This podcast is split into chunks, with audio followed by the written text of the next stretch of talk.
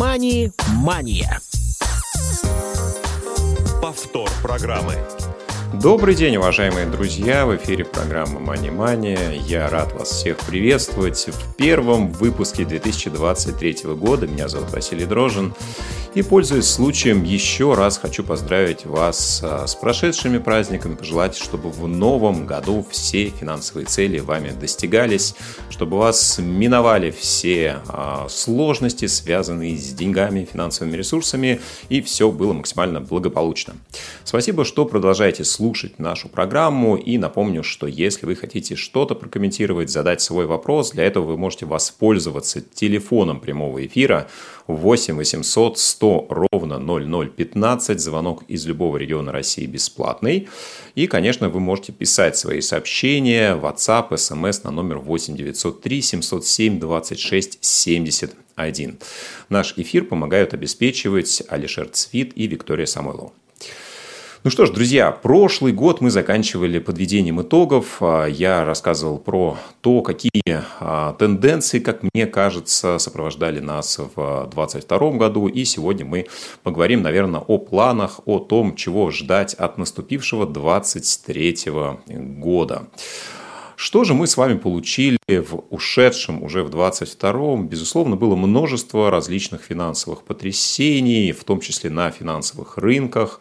Те, кто занимались инвестициями в различные ценные бумаги и прочие активы, я думаю, без труда вспомнят, что происходило в конце февраля. И, конечно, впервые, наверное, на своем инвесторском веку многие увидели закрытую биржу, заморозку активов, ценных бумаг. И для многих это стало таким очень тревожным моментом. Кто-то посчитал, что биржа – это лохотрон, это то место, куда приходить не стоит, и вас в любом случае обманут. Но, безусловно, это не так. Вернее сказать, важно, когда вы соотносите собственные цели с тем результатом, который ожидаете получить. Поэтому, безусловно, огромное количество людей разочаровалось в финансовых инструментах вообще, в инструментах, связанных с биржей в частности. И что касается того, как выглядит эта ситуация сейчас, что мы имеем с замороженными активами. Те, кто торговал на финансовых рынках, безусловно, знают, понимают, что многие иностранные акции, ценные бумаги, фонды сейчас находятся до сих пор в заморозке по причине того, что разорвана так называемая цепочка хранения ценных бумаг, то, что принадлежало иностранным депозитариям, а именно Евроклир и Клирстрим, сейчас недоступно российским инвесторам. Неважно, находятся ли данные физические и юридические лица под санкциями или нет, никто с этими активами ничего сделать не может. И вот как раз в конце 2022 года была информация, что была получена лицензия, казалось бы, на разблокировку этих активов. Ее нужно было реализовать до 7 января, но вот потом получили много дополнительных данных, которые, ну, скажем так, внесли не то чтобы ложку дегтя, а целый большой-большой таз, наверное, меда в эту кастрюлю. Дегтя, прошу прощения, в эту кастрюлю с медом, потому что, как выяснилось, не могут быть разблокированы пока эти ценные бумаги. Следовательно, все, что было заморожено, этим замороженным так и продолжает оставаться, к сожалению. Но вот сам я был приверженцем того, чтобы инвестировать свои активы в фонды. И сейчас часть средств у меня, в общем-то, находится тоже в заключении. Когда будут разблокированы ценные бумаги, что с ними будет, какая перспектива, к сожалению, пока ни финансовые регуляторы, ни сами представители компаний, которые выпустили те или иные активы, не могут дать исчерпывающую информацию, потому что сами ей по понятным причинам не владеют. Что еще изменилось? С 1 января текущего года неквалифицированные инвесторы не могут приобретать иностранные активы недружественных стран. То есть, если вы не являетесь квалифицированным инвестором, да, а квалифицированный инвестор, напомню, это человек, либо обладающий профильным образованием, соответствующей сертификации, либо имеет на счетах минимальную сумму. Раньше это было 6 миллионов рублей, сейчас вот пытаются определить новый порог, да, то ли 30 миллионов, то ли чуть меньше эта сумма будет составлять, либо должен быть соответствующий оборот, и еще есть ряд дополнительных категорий, но большинство, подавляющее тех, кто находится на финансовых рынках, этим статусом не обладают, следовательно, им сейчас закрыт доступ к иностранным активам, иностранным акциям, ценным бумагам, фондам, которые относятся к так называемым недружественным юрисдикциям, да, но, безусловно, все, что касается американских акций, это именно то, что сейчас недоступно. Поэтому, если раньше был выбор покупать или не покупать иностранные ценные бумаги, то сейчас регулятор вас этого выбора лишил. Да, безусловно, вы не будете иметь дополнительный риск, да, вас не заморозят, но и приобретать вы их не сможете. Что же доступно? Безусловно, доступны все российские бумаги, как по отдельности, так и в виде фондов, доступны российские облигации, доступны различные фонды. Есть инструменты, которые предполагают предварительное тестирование. То есть, если вы хотите приобрести какой-то актив, который считается по тем или иным причинам более рискованным, прежде чем дать доступ к нему, брокер вас обяжет пройти тестирование, ответить на какое-то количество вопросов. И если вы пройдете это тестирование, то есть большую часть ответов дадите правильно, тогда у вас появится доступ к этому инструменту. Если же нет, то купить условно какой-нибудь фьючерс вы не сможете. Да, купить высокодоходные, следовательно, высокорискованные облигации вы не сможете. Да, купить какие-нибудь акции не из основных списков также вам будет недоступно. Вот. Отсюда вопрос, что следует предпринимать в плане биржевых инструментов, на что ориентироваться. Да, круг инструментов достаточно узкий. Безусловно, это прежде всего облигации и акции самых крупнейших компаний. Это облигации, например, федерального займа. Часть корпоративных бумаг доступна. Ну и вот такой узкий выбор на данный момент существует. Пользоваться им или нет, вкладывать ли бумаги в российский рынок, это вопрос всегда дискуссионный. Однозначного ответа на него быть не может. И, наверное, в конце я постараюсь какой-то резюмирующий итог в виде своего мнения вам выдать. Что касается индивидуальных инвестиционных брокерских счетов, есть ли тут у нас какие-то изменения? Ну, безусловно, очень долго ходят разговоры о том, что нужно вводить третий тип индивидуального инвестиционного счета, тип 3. И были такие предположения, что срок жизни этого ИИС третьего типа будет не 3 года, как ныне, а 10 лет. У него не будет максимальной суммы. Сейчас, напомню, это не более 1 000 000 рублей, которые вы можете вносить на индивидуальный инвестиционный счет в течение года. Ну и предполагалось, что будет комбинированный вычет. И вычет с дохода вы будете получать, то есть вы не будете платить налог с разницы между ценой покупки и ценой продажи, если она положительная. И также вы будете иметь налоговый вычет с ваших пополнений, но не до 400 тысяч, как сейчас предполагается по типу А до 120. Ну и в октябре 2022 года были опубликованы предложения Министерства финансов Российской Федерации. Здесь история была в следующем. Минфин предложил заменить действующие типы А и Б на этот как раз третий тип. Плюс к этому было предложено все-таки дать возможность людям выводить средства с ИИС ранее этого 10-летнего срока в силу определенных обстоятельств. Каких именно, вот законодатель пока не поясняет. И, честно говоря, очень-очень спорная эта инициатива по своей сути, потому что ну, на 3 года заморозить собственные средства с учетом того, что вы получаете дополнительные налоговые льготы, ну, наверное, все-таки можно. Делать это на 10-летний срок, я думаю, что далеко не каждый готов позволить себе. И вот будет ли такой вид инвестиционных счетов пользоваться спросом, если именно так все и будет принято по нашим нормам, как описывается, по крайней мере, на данный момент, да, большой-большой вопрос, что с этим дальше будет.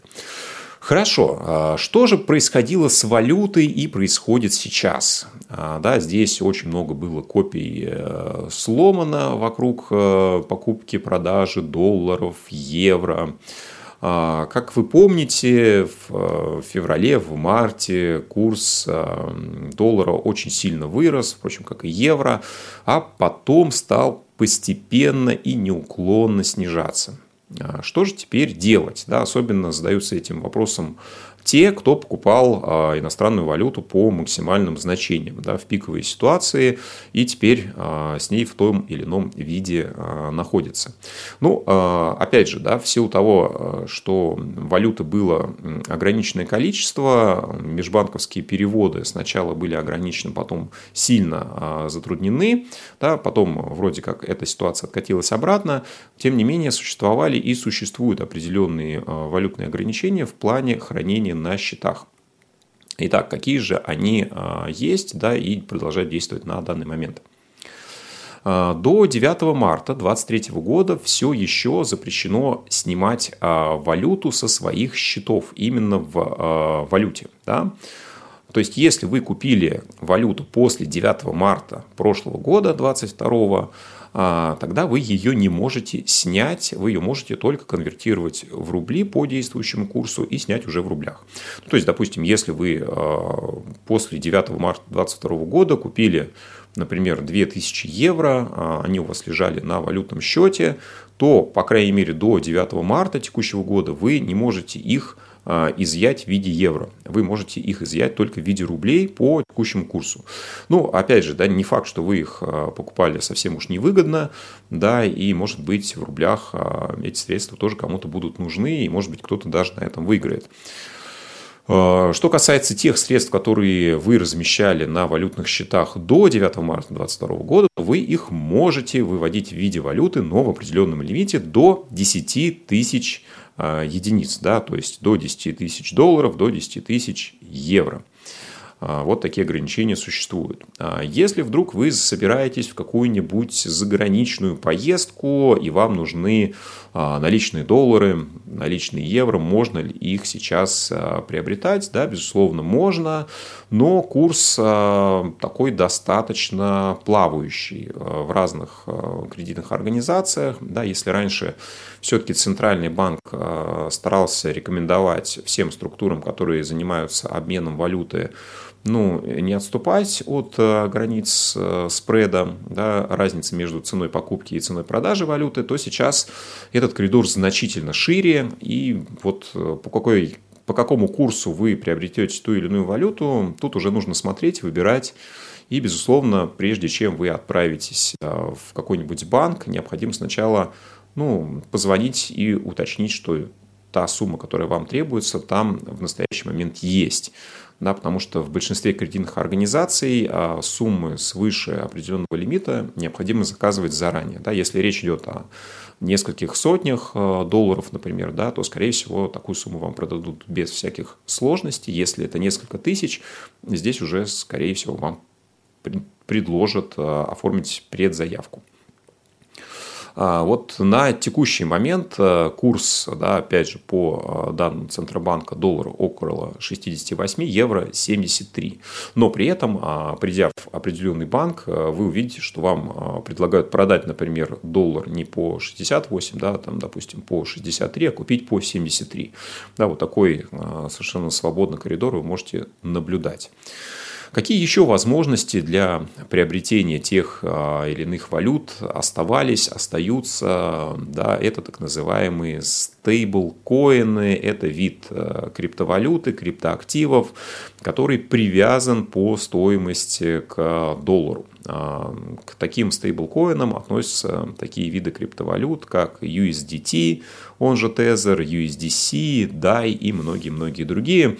Вот эти три, наверное, одни из наиболее популярных, и как раз в 2022 году получил новое рождение, движение, тренд на криптоиндустрию, к интерес к криптовалютам, потому что в силу наличия всех действующих ограничений люди пытались переводить средства за границу каким-то образом доступным для них.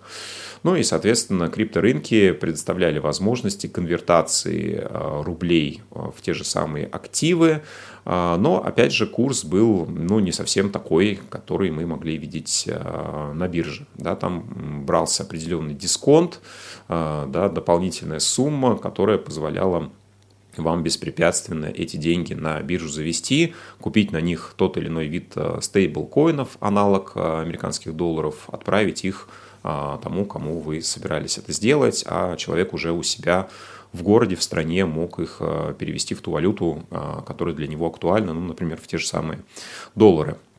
В силу этого очень много информационных ресурсов стало заниматься освещением криптоиндустрии, крипторынков и всего, что с этим связано.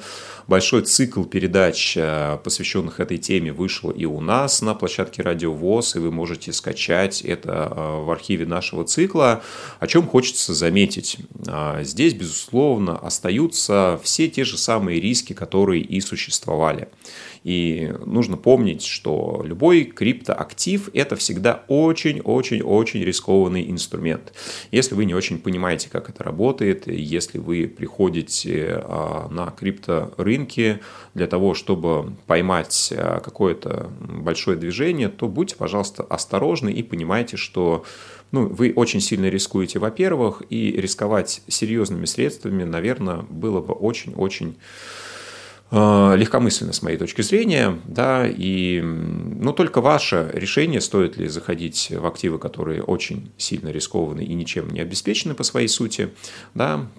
Поэтому, друзья, используйте такие инструменты только для узких задач, например, по переводу денег конкретным лицам, да, если другие способы в силу тех или иных причин для вас недоступны на данный момент. Хорошо, давайте к более простым инструментам переместимся. Что касается депозитов, всем привычным, всем знакомым, рублевые депозиты, вклады, банковские счета. Что происходило в 2022 году? Ставка Центрального банка достигала 20%. Это был рекорд за все время отслеживания ставки в нашей стране. И были депозиты со ставкой в моменте 23%, 25%. Ее можно было фиксировать на какой-то срок и получать доход по вкладам вот по такой ставке. Что касается налога на вклады, как, возможно, вы помните и знаете, он был заморожен, и в течение прошлого-позапрошлого годов он не взимался. Но в 2023 году он вернулся, и те, кто, соответственно, получит доход по вкладам в этом 2023 году, будут должны этот налог заплатить. Поэтому давайте попробуем понять, как же он будет рассчитываться и что нам следует ждать. Кстати, расчет налога тоже был изменен. Если раньше привязка была к ключевой ставке на 1 января текущего года, то сейчас берется максимальная ставка за год. Поэтому, естественно, на данный момент мы не знаем, какую максимальную ставку Центробанк установит. Да, вот 7,5 текущая. Будет ли она больше? Скорее всего, я думаю, что, вероятно, будет. Если же нет, то 7,5 – это то число, от которого мы будем отталкиваться. Что же мы с вами можем рассчитать. Да, то есть пока, честно говоря, мы даже не предполагаем, нужно ли будет нам платить налог или нет. Но давайте предположим, разберем это на примере. Допустим, в 2022 году вы открыли депозит, который у вас истекает вот в текущем году. Допустим, не знаю, в феврале. По нему вы получили доход, давайте скажем, в 100 тысяч рублей. Да, это ваш доход, который вы получили именно по вкладу. Не вся сумма, которую вы получили после закрытия, да, а именно проценты, да, которые были начислены. Хорошо, что же происходит дальше? В конце 2023 года будет понятно, какая максимальная ставка Центрального банка за этот год была. Предположим, что она не росла вверх и осталась на уровне 7,5%. Следовательно, нам нужно рассчитать необлагаемую базу. Как она рассчитывается? Берется 1 миллион рублей и от него исчисляется как раз раз вот эта ставка в процентах. Допустим, она будет 7,5, что равняется 75 тысячам рублей. Вот именно это будет необлагаемая база в нашем примере. Следовательно, если мы получили доход в 100 тысяч рублей, из этого дохода мы вычитаем необлагаемую ставку 75 тысяч и получаем разницу в 25 тысяч. Именно с нее мы и должны будем заплатить подоходный налог 13%.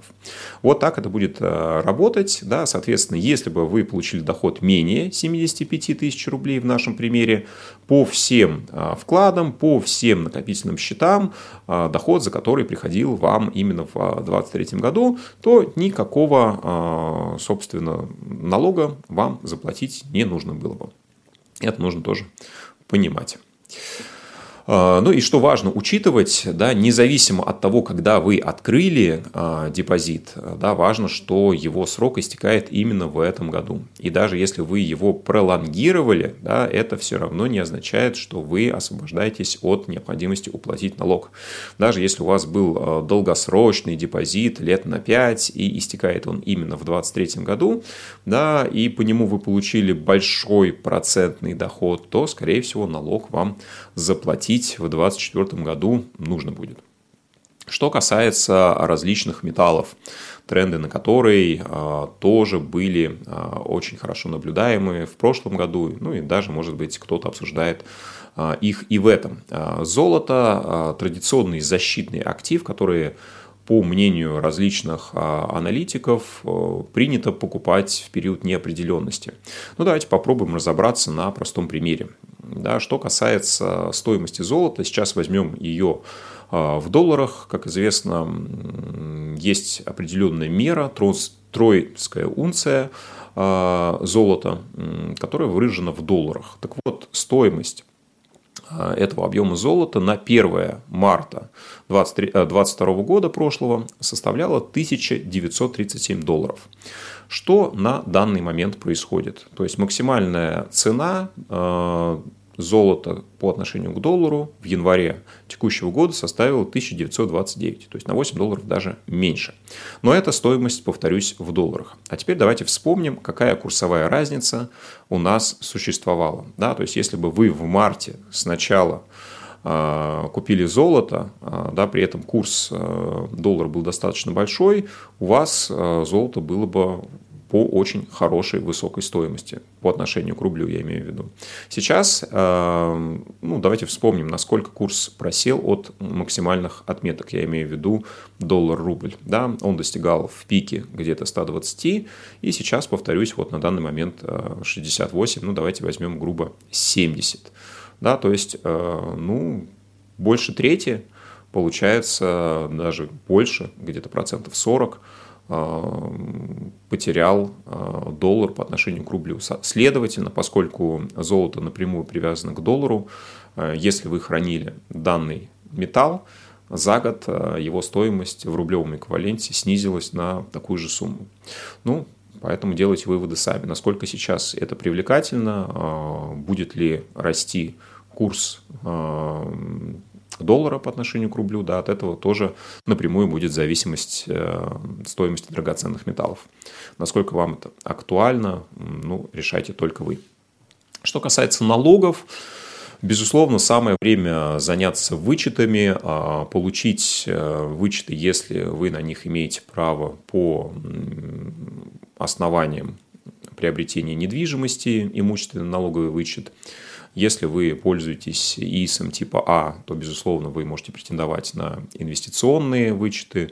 Ну и, конечно же, если вы занимались благотворительностью, перечисляли соответствующие суммы на обучение, на лечение, занимались спортом в тех организациях, которые аккредитованы и входят в определенный список Министерства спорта, то также вы можете вернуть до 120 тысяч рублей по социальным типам вычетов, по всем этим категориям суммарно за год.